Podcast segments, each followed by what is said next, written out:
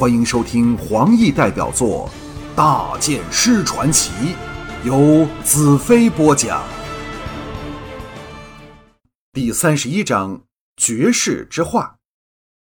凤香欣慰地打开大门，然后退了两步，俯身欢迎道：“凤香衷心感激大剑师的光临。”他穿着粗制白色的连体工作衣裤，工作服上布满深浅不同的油彩痕迹。仿佛他随身携带着彩虹，纤瘦之极的身体，有使人感到彩虹美丽而短暂。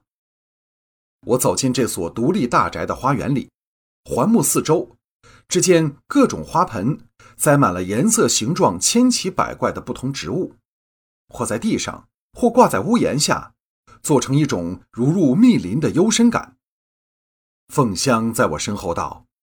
这都是花云女祭师教我种的。我心中一动，道：“你和花云祭司一定是很好的朋友。”凤香来到我身旁，温柔一笑，道：“花云是少数让我崇拜的人之一，她有很高的智慧，也有着最美丽的怀抱。”我笑道：“你有没有为她画过像？”凤香叹道：“唉，不是没有想过，而是她接受不了我对她的要求。”我大感好奇，转过身去，低头看着眼前这位纤纤俏丽的美丽女画师，道：“你有什么要求？”凤香雪白的、惹人怜惜的俏脸上掠过一丝红晕，低头道：“我说出来，大剑师不可以笑我。”这时，她的神态更像红月那样的小女孩。我童心大起，道：“你先说出来，看看好不好笑。”凤香不依地瞪了我一眼，转身往屋内走去，道：“进来再说吧。”竟避而不谈他对花云的要求。我拿他没办法，苦笑着摇摇头，随他走了进去。即使我有了心理准备，仍然吃了一惊。这间外面看来两层的大房子，原来只是个全无间隔的大空间。画室里堆了不下千张装在木框的画布。大的超过人的身体，小的只有丝巾那么大，应有尽有。上百个陶罐盛着鲜艳夺目的颜料，散乱地放在各个角落。最远一面宽约四十尺、高达三十尺的大墙给腾空了出来，墙前放了三个可升高降低的起落架，架和架之间搭着横木，看来他是想在墙上作画。刚巧。阳光从近顶的窗户射了进来，使我看不清墙上看似凌乱的黑线画的是什么东西。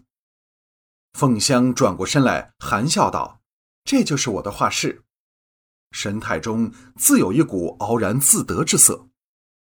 我眼光在四周巡视，大多数都是风景画和建筑物，人物只占了三分之一。画工精细中见豪放自然。即使是一幅简单的疏林远树，也有小中见大，得一角尽全体的感觉。忽然间，我迷失在了画中的天地里。我来到一张横摆的大画前，心中一震，因为我知道这幅画它是在哪儿画的。画里是美丽的飘香河，蜿蜒而来，浩荡而去，正是今早我抱着红月看望飘香河的角度。我本来对画儿是没有多大兴趣的，但却为他的作品深深吸引。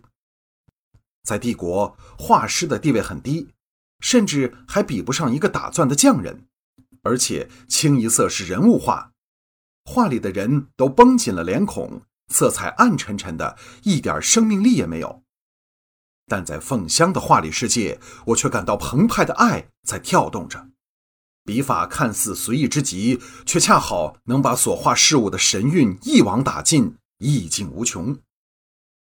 凤香的声音在我身后响起，道：“这是城外的飘香河。”我点点头，叹道：“是的，我知道。”指着一幅反转了来放、五尺见方的画道：“这张为什么反转了来放？”凤香静了一会儿，沉声道。这张画我在七个月前完成，不知怎的，由完成那刻我就不想见到他，我有点怕。我好奇心又起，可不可以让我看看？凤香犹豫了片刻，走到画旁，将画的正面转了过来，向着我。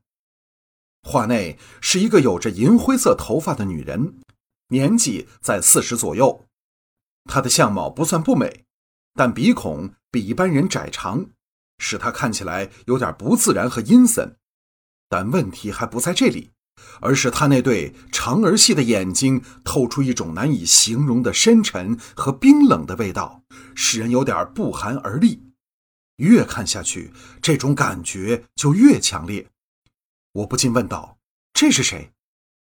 凤香道：“天妙八师里花云外的另一个女技师林女士。”我呆了一呆，这位就是拥有精神毅力、擅长医药的女技师了。凤香默默地将林女士的画像放回。我走到她身旁，低声道：“这像不像她本人？”凤香点了点头，娇躯忽地颤了颤，向我靠来。我骇然下，伸手搂着她的香肩，道：“怎么了？怎么不舒服吗？刚才你没有看到林女士的画像啊？”凤香不好意思地离开了我的怀抱，往那面空墙走去。呀的一声，停了下来，惊叹不已地看着。在这近距离的角度处，我终于看到墙上纵横交错的线条画的是什么。那是我那张画的初步线稿，特别是脸部的轮廓，虽只是寥寥数笔，但已清楚地将我显现了出来。壁画中的我横卧墙上，枕着看来是飞雪的马形物体。几条锋利的线条应该是斜放在我身上的魔女刃，身下山峦起伏，河流蜿蜒。我赤着双脚，一脚踏净土靠海的岸边，另一脚浸在净土外的大海里。说不出的宏伟，说不出的自由惬意。天空仍是空白一片。这时，这拥有绝世之才的女画师竟投入我怀里，双手紧抱着我的腰。我丝毫感觉不到男女间的情爱，有的只是一种升华的爱，一种超越了物质的精神接触。虽然他的肉体是那么的实在，我伸手紧搂着他。凤香满足地叹了一口气，离开了我的怀抱，脸上流露着一种圣洁庄严的神情，使我知道自己在他心中已成为了一件至美的艺术品。凤香靠在墙壁上，眼睛一眨不眨地凝望着我，射出无尽的深情，轻轻道：“昨夜回来后，我便开始为大剑师的画起草稿，直到现在，应该已经很疲倦了。但事实上，我却从没有这样的精神奕奕，这样快乐忘忧，这么生有可恋。我忘记了画室外的世界，忘记了外面正进行着无休无止的战争和死亡。”来到他身前，双手撑在他身躯两旁的墙壁上，低头俯视他扬起的俏脸，柔声道：“你不需要我也能做好这幅画，为什么要邀请我来？”在这个角度下，他分外与人娇弱和需要呵护的印象。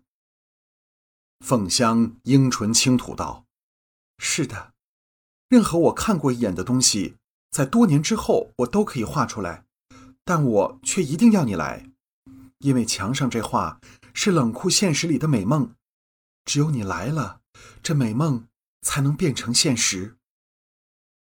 他缓缓闭上眼睛，以极轻微的声音道：“当这画完成时，我便拥有你，拥有你所有的爱，你全是我的。”我心中一阵感动，他对我的爱和以前任何一个女人都不同。是超然于物质和现实之上的，是纯粹的精神结合。我道：“睁开你的眼睛。”他柔顺地张开秀目。我没有他过目不忘的本领，只能全神贯注地望着他秀气逼人的脸庞，记着每一处细节。他出奇的平静，任由我饱餐秀色。我低头下去，痛吻他柔软的嘴唇，然后缓缓退开。直到我推门离去时，他仍然闭着眼睛，靠在那幅巨大的壁画上。我在他的身上上了人生新的一课。